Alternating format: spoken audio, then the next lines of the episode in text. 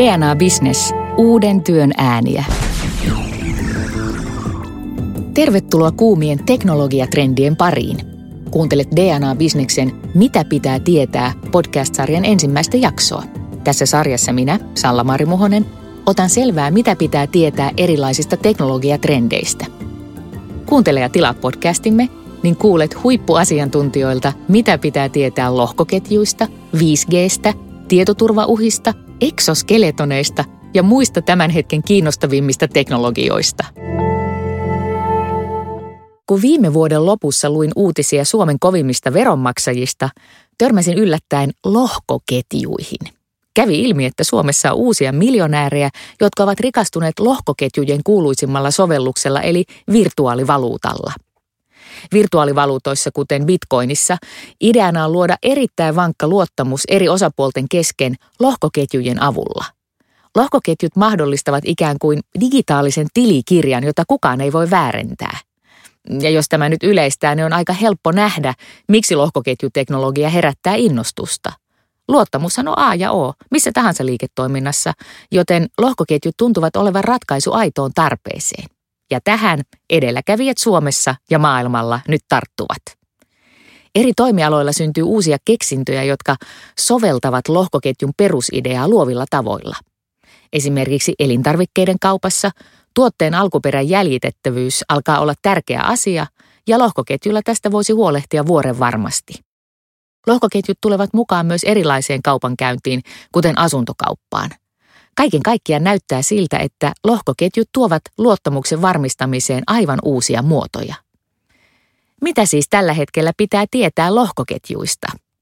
Minä olen Sallamari Muhonen ja tässä DNAn tuottamassa podcastissa otan tänään selvää lohkoketjuista – Kutsuin vieraakseni tänne studioon Juha Viitalan Beringet Companysta, joka on pitkän linjan teknologiajohtaja ja startup-yrittäjä, joka on työskennellyt lohkoketjujen parissa Suomessa ja maailmalla. Ja tänä keväänä Juha on julkaissut Suomen ensimmäisen lohkoketjuista kertovan kirjan. Lohkoketjukirja lupaa olla helppotajuinen tiekartta päättäjille, joten kuka olisi parempi henkilö kertomaan, mitä lohkoketjuista pitää nyt tietää. Siis tervetuloa Juha. Juha Viitala, kerro ihan alkuun, miten oikeastaan päädyit työskentelemään lohkoketjujen maailmaan? Oma historia tietoverkkojen parissa alkaa jo 80-luvun loppupuolella, kun sain, sain ensimmäisen modemin ja sitä kautta pääsin, pääsin sitten tällaiseen hyvin, hyvin erinäköiseen verkkoon. Ja, ää, oikeastaan tuli hyvin läheltä seurattua, että miten, miten tietoverkot ja internet pikkuhiljaa teki tuloa 90-luvulla. Ja ähm, aina ollut vähän niin kuin katse, katse sellainen tulevassa ja oli vahva näkemys siitä, että tämä tulee olemaan jotain, jotain mullistavaa. Ja, ja 94 olin varmaan ensimmäistä kertaa sitten ihan verkkoselaimella, tällaisella graafisella selaimella – Sonin, Sonin silloisilla kotisivuilla ja aika nopeasti Amazon, Amazon ja Jeff Bezos tuli tutuksi ja sellainen pieni idoli ollut, ollut aina – Äh, ensimmäisen oman, oman niin kuin nettifirman perusti 97. Äh, ajattelin, että tässä on oltava tässä niin kuin tulevassa vallankumouksessa mukana.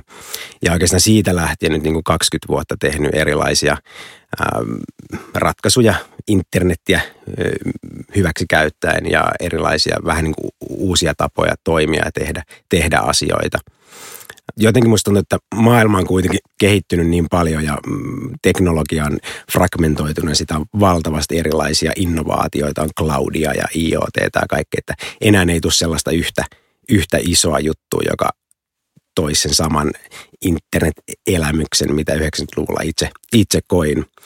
Kolme vuotta sitten tehtiin yhdelle konsulttitalolle tällaisia tulevaisuuden ennakointityöpajoja ja siellä oli aiheena lohkoketjut ja sitä valmistellessa tuli tämän tosi vahva deja vu-ilmi, että hitto, nyt, on, nyt me ollaan jonkun todella ison, ison äärellä. Ja että tämä on sellainen juttu, mikä tulee muuttaa niin kuin perinteisiä käsityksiä, miten asioita tehdään. Sä saat Juha Viitalaton kuulostamaan tosi ihanalta, kun itsekin on niitä nettimedian pioneereja, että oh, nyt ollaan ison äärellä, mutta ihan ensiksi väännä mulle – ja kuulijoillekin rautakangesta, mitä lohkoketjut ovat, että mikä siinä on sitä lohkoa ja mikä on sitten sitä ketjumaista? No joo, toi on tällainen, voisi sanoa, niin kuin, äh, ihastuttavan kauhistuttava kysymys, että äh, selitä, selitä mikä, mikä lohkoketju on.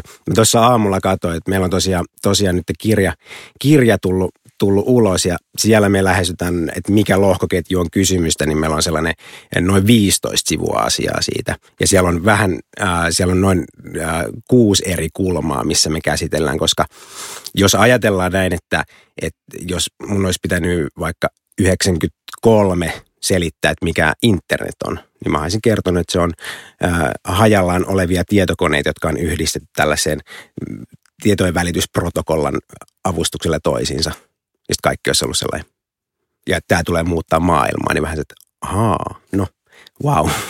niin periaatteessa lohkoketju on niin kuin yksinkertaisimmillaan, se on, se on hajautettu tietokantaratkaisu. Eli verkossa olijoiden kesken on jaettu tietokanta, jonne voidaan tallentaa tietoa yhteisellä päätöksellä, yhteisellä sopimuksella. Ja se tallentuu niin, että sitä tietoa ei voida jälkikäteen muuttaa.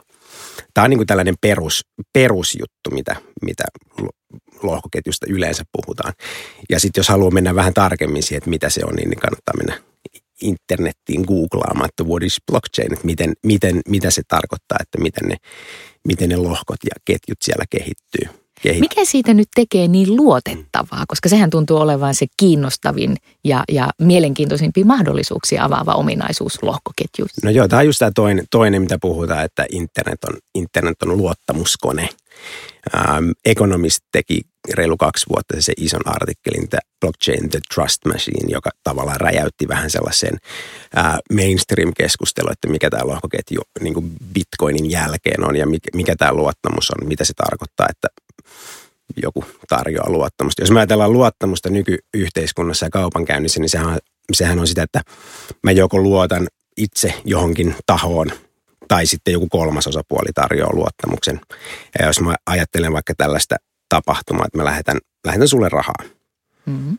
niin, niin mulla on niin kuin pankki, joka, joka vahvistaa, että okei, okay, minä, minä olen Juha, minulla on rahaa tilillä ja se ikään kuin me tehdään sen pankin kanssa sopimus, että se raha tulee sinulle ja ne tietää sut ja tuntee, että sulla on tällainen tili olemassa ja muuta. Niin, ja kaikki sopimukset mm, perustuu luottamukseen ja yleensä vielä jonkun kolmannen osapuolen antamaan validaation. Se, mikä lohkoketjusta tekee nyt erityisen on se, että me voidaan ikään kuin koneellisesti luoda tätä luottamusta. Mm-hmm. Ja ja, ja tuossa niin luotettavuus ja luottamus on vielä hieman eri, eri asioita. Että mm, jos puhu, puhutaan, puhutaan niin kuin, siinä on niin kuin kaksi ainakin tasoa on, on tällainen, että lohkoketju on, kun se on hajautettu järjestelmä, niin se tuo tällaisen niin kuin teknisen luotettavuuden, se, että se ei ole, ää, mikään tieto ei, ei sijaitse yhdessä paikassa, vaan se sijaitsee kaikkien ää, siinä verkossa olevien koneilla yhtä aikaisesti ja samanmuotoisesti, jolloin se tuo siihen tällaisia ää, vikasiedettävyysominaisuuksia. Se tuo sitä, että yhdessä paikassa muuten tieto ei, ei välity, välity muualle ja että jos joku vaikka iso osa sitä verkosta tippuisi alas, niin se silti jatkaa toimintansa. Tästä teknistä luotettavuutta. Sitten se toimintaperiaate, millä se toimii, eli siellä lohkoketju on hyvin, hyvin tällaista determinististä tai binääristä, että me voidaan työntää vaan niin kuin se on tehty tekemään esimerkiksi vaikka yhtä asiaa. Esimerkiksi bitcoini on tehty välittämään arvoa, ja säilymä, säilyttämään ja välittämään arvoa. Ja jotta se toimii, niin, niin siellä pitää olla tietyt ää, parametrit, niin kuin ne on sen verkon kesken sovittu.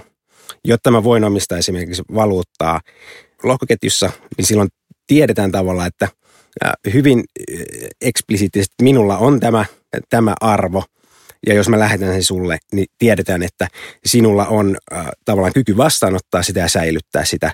Ja mä voin oikeastaan vain esimerkiksi Bitcoin-verkossa lähettää sulle sitä arvoa ja saatat sen vastaan. Ja tätä transaktiota ei pysty kukaan estämään, sitä ei pysty kukaan äh, perumaan, sitä ei pysty kukaan muuttamaan. Eli siellä on tällaisia niin kuin, että kun asiat tapahtuu, niin ne oikeasti tapahtuu, ja jotta ne voi tapahtua, niin tietyt asiat pitää olla – olla oikein. Se on vähän niin kuin tällainen jukeboksi, että kun sä työnnät markan kolikon jukeboksiin, niin sä voit valita jonkun biisin, minkä sä soitat. Sitten se soittaa sen biisin ja sitten se loppuu. Se on tavallaan tällainen yksinkertainen lohkoketju. Miksi piti olla internettiä näin kauan ennen kuin jotain näin yksinkertaista tapahtuu? Tämä on minusta myös se kiehtova puoli, että hei, miksi, miksi ei keksitty tätä silloin heti Arpanetin jälkeen? No joo, toi on nyt, nyt kun on tutkinut tätä lohkoketjun internetin syntymää, niin tosiaan silloin 90-luvun alussa, kun eh, Berners-Lee, Tim Berners-Lee eh, World Wide Webin ja HTTP-protokollan keksiä toi ensimmäisiä äh, ulostuloja täältä VVVstä ja että minkälaista teknologiaa hän on keksimässä, niin siinä oli hyvin paljon samaa, mitä nyt puhutaan lohkoketjusta, tällaista hajautettua, demokraattista, kaikille vapaata, avointa verkkoa jossa, joka päästää meidät pahan, pahan ikeestä ja tota niin, äh, hillitsee, hillitsee kapitalismia. Okei, näin, näin ei ihan tullut käymään. Ja tosiaan tota niin, niin internetin nykymuodossa on sellainen valuvika, että se on, se on käytännössä pelkästään informaatioverkko. Eli se on tehty informaation jakamiseen. Ja siellä kaikki tällaisen arvoon tai luottamukseen perustuvat toimenpiteet on jonkun kolmannen osapuolen toimesta. PayPalin luottokunta, pankkilaitokset, ää, maistraatit, mitä, mitä tahansa luottamuksen tarjoaa onkin. Ja vuonna 2009 tällainen mysteerihenkilö kuin Satoshi Nakamoto ää, niin jul- onko häntä olemassa? julkaisi, se onkin sitten toinen keskustelu, julkaisi tällaisen tutkimuksen tai white paperiksi sanotaan tällaisesta sähköisestä rahajärjestelmästä, jo, jossa ei ole ketään, ketään ikään kuin rahan liikkeelle laskija tai kukaan yksittäistahoa, joka, joka ylläpitää sitä tahoa tai säätelee, säätelee vaan se on täysin tällaisen niin kuin, hajautetun verkoston itse, itse ylläpitämä tällaisen niin peliteorian ja, ja erilaisten markkinateorioiden pohjalta tehty, tehty ikään kuin tasapainomalli. Ja, ja tähän, tähän niin kuin hän nerokkaasti kytki niin kuin erilaisia vanhoja internetissä ja äh, tietotekniikassa käytettyjä äh, teknologioita. Ja loi niistä tavallaan se sen yhdistelmän, jossa, jossa me voidaan tehdä näitä asioita, mikä ei ollut aikaisemmin internetissä mahdollista, luoda tätä luottamusta, tehdä luotettavasti esimerkiksi rahasiirtoja. Ja se ehkä nerokkain ratkaisu, yksittäinen ratkaisu, mitä hän teki, oli tällainen niin kuin double spend ongelman ratkaisu, eli että digi, digiraha oli jo aikaisemminkin ollut, mutta siellä tultiin aina jossain vaiheessa siihen, että, että kun rahaa voidaan kopioida, digitaalisuutta voidaan kopioida verkossa, niin että miten estetään tällainen tupla käyttö. Ja hän ratkaisi sen. Ja siitä oikeastaan lähti nyt tämä tällainen niin kuin lohkoketjun vallankumous, missä nyt mennään. Nyt mennään ehkä jossain 2.0 ja 3.0 vaiheessa. Että siihen bitcoinin arvon säilyttämisen ja välittämisverkon päälle on ruvennut rakentumaan erilaisia muita kerroksia, joita, jotka sitten mahdollistaa tällaisia bisnessovelluksia. Tosiaan bisnessovelluksia jo on, että pelkästään hän ei ole kysymys siitä niin kuin Bitcoin-luottamuksesta ja ketjukirjeestä, vaan ihan oikeita liiketoimintasovelluksia on jo. Eikö asuntokaupassa olla menossa tähän ja mitkä alat on tarttumassa tai jo tarttuneet lohkoketjuteknologiaan?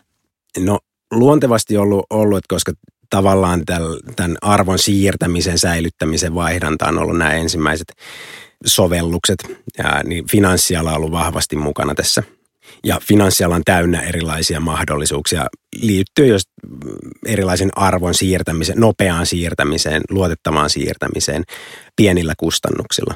Ulkomaan kaupassa on ollut paljon, paljon tapahtumia, koska siellä on, siellä on yleensä ongelmana just tämä luottamus, että ostaja ja myyjä ei tunne toisiaan, että kumpi lähettää ensin, että lähetetäänkö tavara ensin vai raha ensin ja sitten lohketjun ympärillä ollaan voitu, voitu rakentaa tällaista koneellista luottamusta näiden tahojen välillä, joka on helpottanut tosi paljon. Siinä on esimerkiksi Suomessa OP ja Nordea Pankki ollut vahvasti mukana kehittämässä, kehittämässä tämän tyyppisiä palveluita. Ja ne on kansainvälisiä. Sitten Suomessa on ollut tosi mielenkiintoinen palvelu, jota on ollut itsekin kehittämässä, tällainen Dias digitaalinen asuntokauppa, joka on suurempien pankkien ja oikeastaan tuon koko asunto arvoketjun ympärille rakennettu ja sen siinä mukana olevien toimijoiden yhdessä rakentama palvelu, jossa... No siihen varmaan tarvitaan sitä, koska mä olin vastikään tekemässä asuntokauppaa se oli edelleen se paperinen osakekirja, johon käsin kirjoitettiin ja siellä pystyi seuraamaan toki sitä historiaa, että ketkä kaikki sen on omistanut, mutta eihän se ole enää tätä päivää. No joo, Suomi on ollut vähän, vähän siinä, että täällä tosiaan asunnon omistus on edelleen ollut se paperinen osakekirja ja missään ei ole esimerkiksi tietoa meidän asunto varallisuudesta, mitä Suomessa. Tällaista yhteistä asuntorekisteriä ei, ei ole ollut olemassa. Nyt 2019 vuoden alusta tuli tällainen ää, osakehuoneistorekisteri lakivoimaan, jossa maanmittauslaitos ylläpitää tällaista osakehuoneistorekisteriä, joka tulee korvaamaan tämän paperisen osakekirjan. Uh. Ja, ja sitten ää, suomalainen teknologiayhtiö Tomorrowtech otti, otti asiakseen lähteä kehittämään tällaista kaupankäyntipalvelua – siihen asunto-osakkeeseen. Koska kuten kuvasit äsken, niin kaikki tietää tämän tilanteen, että, että asuntokaupassa on paljon erilaisia osapuolia, tarvitaan erilaisia nimiä, nimiä ja kokoontumisia ja vaiheita ennen kuin se asuntokauppa on tehty. Ja tällaisella lohkoketjupohjaisella digitaalisella asuntokaupalla me pystytään digitalisoimaan tämä prosessi kokonaan ja tuomaan siihen niin kuin kitkattomuutta, nopeutta, läpinäkyvyyttä, valtavia kustannussäästöjä ja, ja oikeastaan tuomaan niin kuin koko tuohon asuntokaupan arvoketjun kaikille osapuolille lisäarvoa. Eli tämä oli yksi jännä, jännä puoli, kun tätä järjestelmää mietittiin ja sitä koko, koko asuntokaupan arvoketju, niin siellä me ei oikein tunnistettu ketään häviäjä siellä, vaan kaikki, kaikki on ikään kuin saamapuolella. Kyllä. No disruptioltahan toi kuulostaa aika monelle alalle – ei pelkästään uusia jänniä mahdollisuuksia finanssipuolelle tai asuntokauppaa, vaan kyllähän siinä myös moni kolmas luottamuksen tuottaja osapuoli tulee tietyllä tapaa tarpeettomaksi tai löytää uuden roolin. Ää, mitä aloja, Juha Viitala, näkisit, että seuraavaksi lohkoketjuteknologian hyödyntäminen mullistaa? Äh, otan pienen takapolun vielä tuohon, kun mainitsit näitä kolmansien osapuolien tarpeettomaksi tekeminen.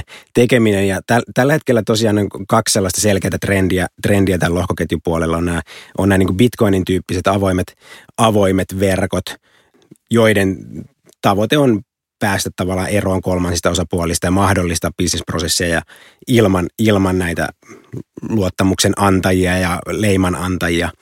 Tällä hetkellä ehkä iso, iso, isosti niin kuin tällä bisnespuolella tapahtuu, tapahtuu kehitystä sulje, suljetuissa luvanvaraisissa verkoissa, jossa ne kolmannet osapuolet ja luottamuksen antajat on ikään kuin mukana vielä rakentamassa niitä järjestelmiä – jolloin tavallaan ei, ei ole myöskään sitä pelkoa, että heistä, he heti jäävät tässä pois, pois koko systeemistä, koska se on tosi tärkeä, tärkeä tota, että saadaan, saadaan niin kuin kaikki tahot mukaan, jotta me pystytään tätä teknologiaa adaptoimaan viemään, viemään eteenpäin. Se ei hyvä viesti sellainen, että otat tämä käyttöön, niin tämä kaatu. Pankithan pitkään, pitkään vähän sinnitteli vastaan, mutta sitten ne huomasivat, että niitä on niin kuin paljon järkevämpi olla tässä mukana kuin, kuin jättäytyä pois. No jos asuntokauppa mietittiin, niin siinä, siinä on tällainen bisnesprosessi, jossa on paljon erilaisia osapuolia mukana ja niiden, niiden ympärillä halutaan luoda lisänäkyvyyttä ää, ja nopeutta. Ää, niin oikeastaan tällä hetkellä kaikki tällaiset ympä, ympäristöt, missä on paljon eri, eri osapuolia, esimerkiksi ää, erilaiset logistiikkaketjut – toimitusketjut, tällaisen alkuperän varmistaminen. Monet elintarvikeyhtiöt on lähtenyt nyt just siihen, että sieltä oikeastaan ensimmäisen, niin kuin, kun ensimmäinen banaaniterttu kerätään, niin se kirjataan lohkoketjuun. Kun se ensimmäinen käsittely tehdään, se kirjataan lohkoketjuun, se paketoidaan, kun se lähtee merimatkalle, niin voidaan tällainen esimerkiksi jonkun tuotteen koko elinkaari nähdä, että kuka on käsitellyt, missä on käsitellyt, mistä se on tullut, kuka sen on poiminut, mitä välikäsiä siellä on. Ja loppupelissä voidaan vaikka, sitten jos mennään sinne vähän intralevelille nähdä, että mitä maksuja siitä on, on mennyt, mitä tulleja, mitä alveja ja muuta. Ja nämä kaikki voidaan vielä niin kuin automatisoida. Helppo nähdä, että sekä liikeyrityksenä että näin kuluttajaroolissa, niin tuohan kuulostaa siltä, että siitä on paljon etuja. Että jes, enemmän lohkoketjuteknologiaa, mutta eihän mikään paratiisi ole vailla niitä käärmeitä. Juha, minkälaisia ongelmia on näköpiirissä lohkoketjujen käytössä? No sanotaan, että on, on tällaisia vähän niin kuin psyko, psykologisia ongelmia on, on tota niin, niin, ää, tällä hetkellä yksi iso jarru on se, että lohkoketju on aika vaikeasti ymmärrettävä kokonaisuus. Niin, niin se on monelle vähän sellainen, että mielellään työnnetään sen sivuun, sivuun että ää, en tiedä, en kommentoi. Me tätä kirjaa, kirjaa tehtäessä haastateltiin aika paljon ää, yritysten johtajia ja ää, tietohallintojohtajia. Euroopassa suhtautuminen oli aika, aika sellainen positiivinen ja nähtiin, vaikka ei oltaisi asiasta tiedetty, niin oltiin niin kuin valmiita kommentoimaan tätä kantaa. Suomessa aika monelta tuli, että minä en tunne asiaa tarpeeksi, en kommentoi tai ja on ollut myös tällaista, että, että minä, jos minä en ymmärrä tätä, niin ei, ei tätä täällä kukaan muukaan varmasti ymmärrä. Okei, okay, äh, tämä on niinku tällainen niinku, äh, hankala asia, mutta, mutta ja siihen ehkä lähdettiin myös kirjoittamaan tätä kirjaa, että toivotaan, että ihmiset niinku vois vaikka sitten illalla lueskella sohvalla ja, ja päästä siihen aha-elämysten ketjuun, koska tämä on, tää on niinku, itsellä meni tosi pitkään ymmärtää ensin, että mitä tämä on, miksi se on, mik, miten se toimii ja sitten oikeasti, että mitä ne niinku seuraamukset ja implikaatiot on siinä, että mi, jos me voidaan rakentaa luottamusta niin koneellisesti, mitä sitten? Ää, sitten ehkä nämä lohkoketjun tavallaan periaatteet, että se on, on muuttumaton ja väärentämätön ja sinne voidaan työntää vaan niin kuin tavallaan pyöreitä palasta niin kuin pyöreeseen reikään, niin tuo, tuo sellaisia ongelmia, että jos me ollaan totuttu esimerkiksi, että mun salasana katoaa tai mun mm. pankkitunnukset katoaa, niin mä oon soittanut sille mun kolmannelle osapuolelle, luottamuksen antajalle ja sanonut, että hei, you know me, annatko mun tunnukset takaisin? Ää, niin sanotaan, että tässä, tässä niin varsinkin lohkoketjujen ja virtu, virtuaalivaluuttojen alkuvuosina on valtavasti tapauksia, jossa taho on kadottanut hänen salaiset avaimensa ja silloin se on niin peruuttamattomasti kadonnut esimerkiksi on omaisuus – mikä on tallentulohkoketju. Tai jos joku, puhutaan älykkäistä sopimuksista, me voidaan tällaisessa just bisnesprosessissa tehdä, tehdä niin älykkäitä sopimuksia, joita, joita koneellisesti valvotaan niiden toteutumista. Jos siellä onkin joku virhe ja sitten se tapahtuu, niin siihen ei tavallaan, silloin siihen ei päästä, päästä väliin ja sitä lopputulosta ei voida muuttaa. Ja ketju vaan kulkee ja niin. sitten pitää aloittaa uudestaan tai niin. tehdä korjausliikkeet toisin, mutta ei matkan varrella. niin tässä on aika paljon, paljon tällaisia niin kuin, äh, myös kysymyksiä, että miten, miten ihmiset ja instituutit oppii käyttämään minkälaisia ratkaisuja me tuodaan että me voidaan estää näitä, näitä ongelmia.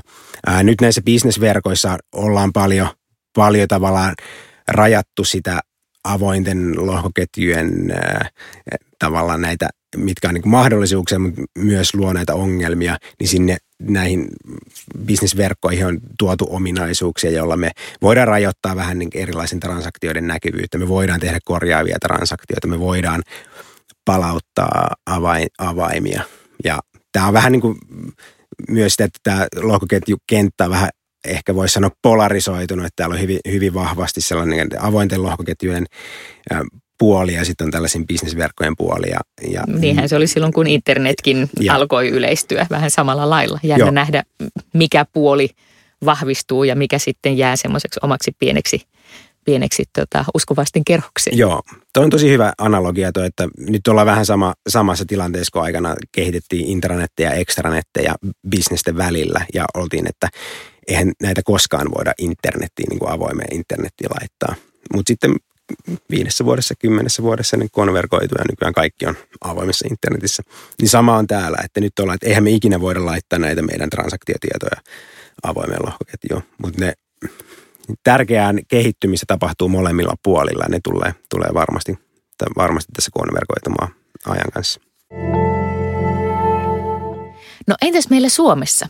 Ollaanko me vähän niin kuin taktisesti seuraamassa sivusta, miten homma kehkeytyy, omaksuaksemme sen sitten, kun homma on ikään kuin valmis ja lapsen taudeista vapaa?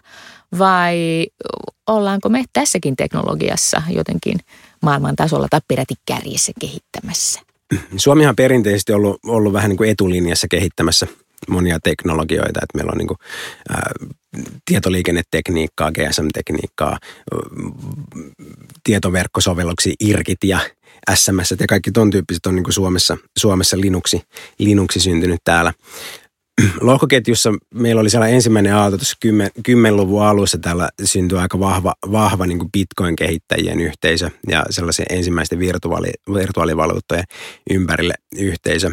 Mutta sitten meillä on ollut, ollut oikeastaan koko ajan pientä sellaista, että tämä, tämä niin regu, regulaatio ja lainsäädäntö ei ole, ei ole pystynyt seuraamaan aikaa ja sitä niin kuin mahdollisuutta, mitä, mitä lohkoketjut mahdollistaa, vaan siellä on ehkä liikaa nähty niitä, niitä mörköjä, joita niin mediakin tykkää tietenkin nostaa esille, ää, joka on tehnyt että aika paljon tästä niin kuin osaamis, tänne ei ole päässyt syntyyn sellaista osaamisklusteria tai ekosysteemiä, jossa ää, olisi isoja korporaatioita hyödyntämässä startuppeja keksimässä, keksimässä uutta. Ja tässä nyt oikeastaan vasta viime aikoina ruvennut niin kuin sellaista hyvää, hyvää keskustelua sen ympärillä, että, että me tarvitaan panostuksia lohkoketjuun, koska esimerkiksi tällä hetkellä hallituksella on isoja, isoja hankkeita tekoälyn ympärillä, Aurora AIta ja muuta, ja nähdään, että se tekoäly tulee olemaan se graalin malja, joka johtaa meidät kaiken hyvän äärelle. Mutta sieltä vähän puuttuu se ymmärrys, että lohkoketjulla me mahdollistetaan se arvon internetti – me mahdollistaan älykäs raha, ohjelmoitavat sopimukset, eli miten, miten esimerkiksi e, tekoälyt keskenään voisi kommunikoida, miten ne voisi tehdä vaihdantaa, tai miten e, erilaiset internetissä olevat esineet, autot, dronet pystyy keskenään tunnistamaan toisesta, tekemään sopimuksia, vaihtamaan niiden sopimusten tultua voimaan niin, niin arvoa, niin nämä kaikki on taas lohkoketjuteknologiaa. Eli se IoT, AI jää vähän niin kuin tyhjiksi lupauksiksi, jos ei meillä ole sitä arvon internettiä rakennettu sinne alle. Niin ne jää vähän semmoisiksi omiksi pieniksi kuplikseen, eikä sitten saada sitä isoa hyötyä kansana tai bisneksinä irti. Jos nyt on sitten niitä, no toivottavasti näkemyksellisiä päättäjiä, jotka kuulivat, mitä, mitä Juha Viitala kertoo ja, ja kirjassa, kirjassa, kirjassakin kertoo, niin, niin mitä yrityspuolella – pitäisi tai kannattaisi ottaa huomioon, jos nyt vaan kerta kaikkiaan haluaa olla etunojassa ja päästä mukaan lohkoketjujen hyödyntämiseen meillä Suomessa? Mun, mun mielestä se on aika hyvä miettiä, että mitä, mitä kävi niille yh, yrityksille, jotka lähti internetin alkuvaiheessa, lähti mahdollistamaan reaaliaikaista niin varastohallintaa, verkkokauppaa, kaikkea sitä. Niin oikeastaan niin kuin, toisaalta se on se, että internetin niin hyödyntäminen oli paljon helpompaa kuin lohkoketjun hyödyntäminen. Silloin mä, mä laitoin nettisivut pystyyn ja verkkokaupan tuossa aika nopeasti. Lohkoketju vaatii vähän, vähän eh, isompia, isompia effortteja, mutta kyllä se, niin se, mitä se, vaatii? se alkaa siitä, että ymmärretään ensin, mistä on on kyse. Tällaisen niin yleisen tietämyksen ja y- ymmärtämisen. Ja rohkeasti lähdetään tutkimaan, että mistä, okay, mistä tässä on kyse, mitä tämä tarkoittaa. Ja sen jälkeen lähdetään miettimään erilaisia vaihtoehtoja, että miten, miten meidän yritys, miten meidän toimiala, miten meidän arvoketju voisi olla tässä mukana. Tämä poikkeaa vähän siitä, kun internetissäkin vielä tehtiin, että me tehdään, minä teen. Lohkoketju on vähän sellainen yhteisöverkko, että siellä, siellä joudutaan ajattelemaan, esimerkiksi tässä asuntokaupassa, niin se koko asuntokaupan arvoketju, että mitä me voidaan yhdessä poistaa tätä kitkaa näistä prosesseista, miten me voidaan nopeuttaa, miten me lisätään läpinäkyvyyttä. Niin tämä, tämä se kans vaatii vähän tällaista mielialan muutosta, että ei mietitä minä, vaan mietitään me. Mietitään koko arvo, arvoketju, miten siellä voidaan toimia, toimia paremmin. Se on se tapa, millä, millä niin lohkoketju tuo yritysmaailmaan tulevina vuosina äh, lisätehokkuutta, kustannussäästöjä, uusia bisnesmahdollisuuksia tulee ehkä, ehkä enemmän vähän ajan päästä, kun päästään sitten, äh, saadaan tämä teknologinen adaptaatio pidemmälle, että pystytään tekemään älykkäiden sopimusten tekoälyn ja, ja tällaisien erilaisten digitoitujen omaisuuserien ympärillä tällaisia automaattisia, automaattisia organisaatioita. Se, mikä tässä on niin se hieno, hieno, jännä tulevaisuus, että, että tota, niin on, on arvioitu, että sanotaan vaikka viiden vuoden sisällä, niin tulee ensimmäiset – organisaatiot, missä ei tavallaan ihminen, ei tarvita ihmistä ollenkaan mukana, vaan kaikki kauppatransaktiot, kaikki sopimustransaktiot tapahtuu täysin, täysin koneellisesti eri osapuolten välillä. Ja täl, tällöin saadaan tällaisia niin, niin sanottuja transaktiokustannuksia tosi paljon alaspäin, joka mahdollistaa myös pienille yrittäjille, pienille innovatiivisille toimijoille mahdollisuus niin päästä maailmanmarkkinoille ihan niin kuin snap ja saavuttaa vaikka – 10 miljardin liikevaihto vuodessa. Uh, se saattaa kuulostaa Juha Viitala todella houkuttelevalta. Juha Viitala, miten tiivistäisit vaikka kolmeen pointtiin? Mitä suomalaisten yritysten nyt pitää tietää lohkoketjuista? Ää, no, tämä on niin fundamentaalinen teknologia. Tämä on, tämä on paljon, lohkoketjut on paljon enemmän kuin vaan yksi teknologia. Että tämä on, niin kuin, tämä on iso systeeminen muutos. Ää, on myös paljon, paljon enemmän kuin virtuaalivaluutta tai bitcoin. Että se on vain yksi, yksi tavallaan käyttö, sovelluskohde, eli se on jonkun arvon varastointia tai siirtämistä. Ja lopuksi vielä, että lohkoketju on myös ehkä paljon enemmän kuin internet. Ää, eli se tulee, tulee muuttamaan pitkällä aikajänteellä paljon asioita niin kuin syvällisemmin, mitä internet on tehnyt tähän mennessä. Loistavaa. Kiitos näistä näkökulmista, kolmesta pointista ja tuosta tämän kevään kirjasta. Juha Viitala, tämä oli tässä. Kiitos. Seuraavassa jaksossa selvitän, mitä oikein ovat exoskeletonit. Näistä jännittävistä ulkoisista robottitukirangoista haastattelen Taina Jyräkoskea Satakunnan ammattikorkeakoulusta. Siellä eksoskeletoneita tutkitaan muun muassa halvauspotilaiden hoidossa, mutta Taina osaa kertoa myös ainakin kymmenen muuta kiinnostavaa käyttökohdetta teollisuudesta urheiluun. Kuulemisiin viikon päästä. Maailma muuttaa muotoaan. Liiketoiminta muuttaa muotoaan. Työstä tulee päivä päivältä monitahoisempaa. Mutta mitä se tarkoittaa juuri sinun yrityksellesi? Mietitään se yhdessä. Me DNAlla teemme digitaalisuudesta ja teknologiasta mutkatonta ja ymmärrettävää.